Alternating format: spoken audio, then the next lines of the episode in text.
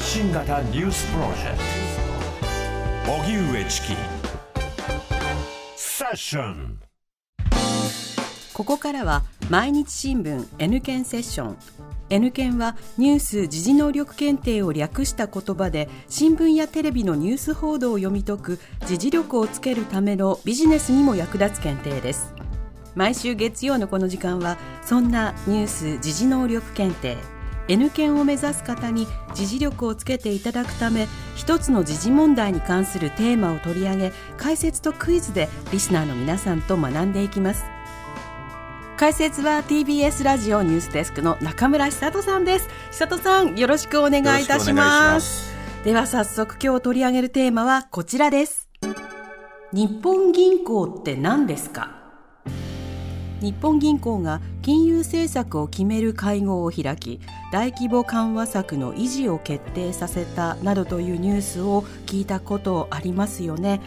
この日本銀行とはどのような役割を持っているのでしょうか基礎から中村久人ニュースデスクと学びます久人さんは以前経済部で、はい取材に世界中飛び回ってましたよね。そうですね。あの日銀の担当してたこともあります。そうでしたか。日銀担当ってどんなことあのね、あの金融業界ですよね、うん、銀行だったりとか、証券会社だったりとか、はい、そうそうそう、まあ、証券会社ってあの兜町の記者クラブも担当するんですけれども、はい、まあ、そういうところを見るっていうことです、まあ、もう日銀本体ももちろん見るわけですけれどもね。うん、ではそんな久里さん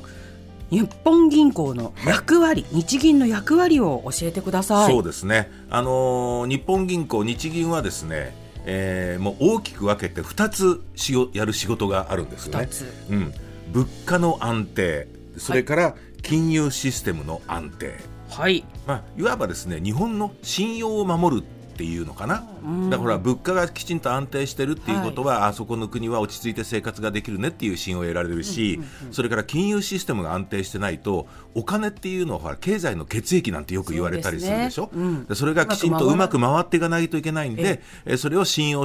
を獲得するための仕事っていうのが日銀の役割ということですよね。うん、そうですよね、はい、世界からも見られてる、ね、そうそういうことですね。ね。であの本店はねあの日本橋の本国町っていうところにあるんですけれども、はいえー、まあ大きな新館っていうのとそれから古い建物これ重要文化財に指定されている旧館っていうのがあって、えー、あとまあ文館っていうのもあるんですけれども文館もあるんですね。このね旧館っていうの面白くって上から見るとね円の字になってるんですよ。1円2円の円っていう字漢字の円ですか？え、そうなんですか？円の字になってるのって言うんだけど、でも実際ね、はい、本当言うと、あの、建物が建った時っていうのは、うん、門構えの中に、あの、陰っていう書く方の円だったから、古い字の円ですから、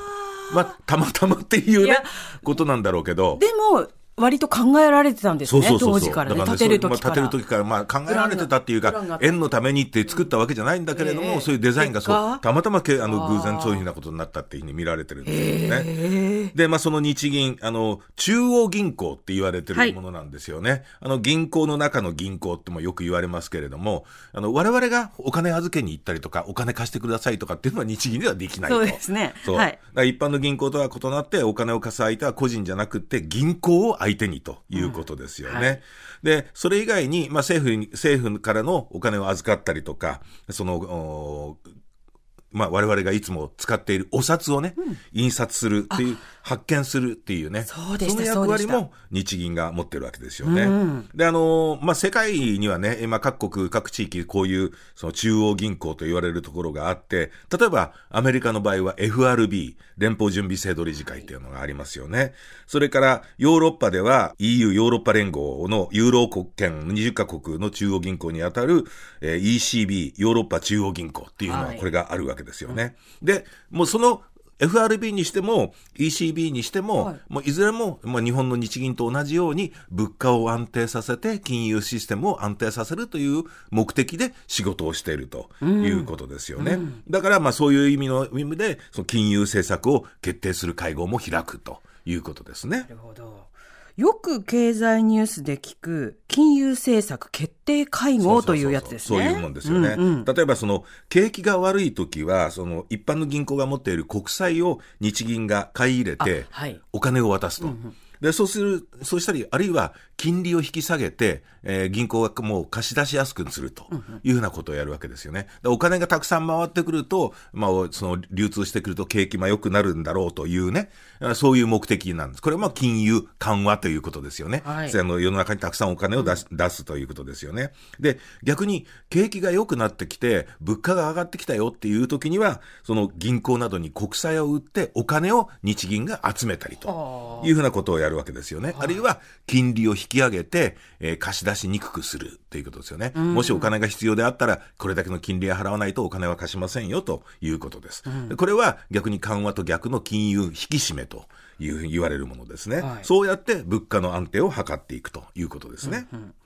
今っていうのは金融緩和を日銀してるんですね。そうですね。うん、あの、2013年からもう10年にわたって大掛かりな金融緩和をやってるわけですね。はい、あの、当時、えー、亡くなった安倍元総理がね、はい、アベノミクスっていうのをやって、はい、で、もうこれはその経済政策では大胆な金融政策っていうね、ものを打ち出したということですよね。で、金融を緩和することによって世の中に出,、ま、出回るお金の量をものすごく増やしていこうと。で、そうすると、お金がどんどんどんどん回っていって、巡って物価が上がってきて、デフレから脱却できるだろうという、そういう目的だったんですね。はいうん、で、日銀は、えー、毎年2%っていうね、はい、物価上昇、これを目的にしましょうというふうにやったわけですね。はい、まあ、もう当然のごとく金利も引き下げて、お金を貸し出しやすくしたり、あるいは国債をたくさん買い入れて、えー、まあ銀行にお金をたくさん回したりと、もう本当前例のない規模の金融緩和をやってきて、異次元緩和なんかもね。言われたわけですよね。はい、うんでもこの現在も緩和策というのは続いてるんですね。そうですね。あの、新型コロナのね、感染が拡大して、やっぱり景気がちょっとまた冷え込んできたということがあったんで、うん、えー、追加の緩和策次々と打ち出したわけですよね。だけど、この新型コロナっていうのが一段落して、まあ他の世界の国々なんていうのは、まあ景気が回復してきたと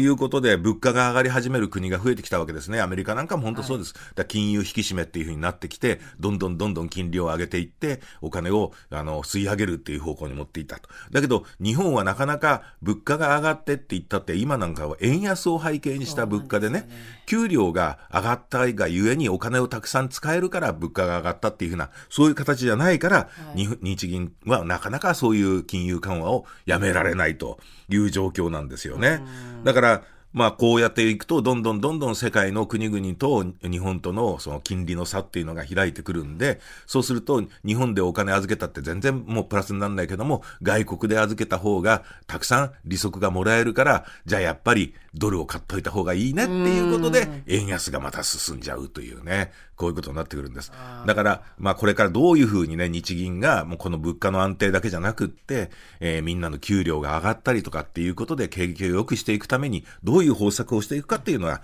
本当に注目する必要があるということですよね。はい、さあ、それではここで、えー、ニュース時事能力問題です。はい。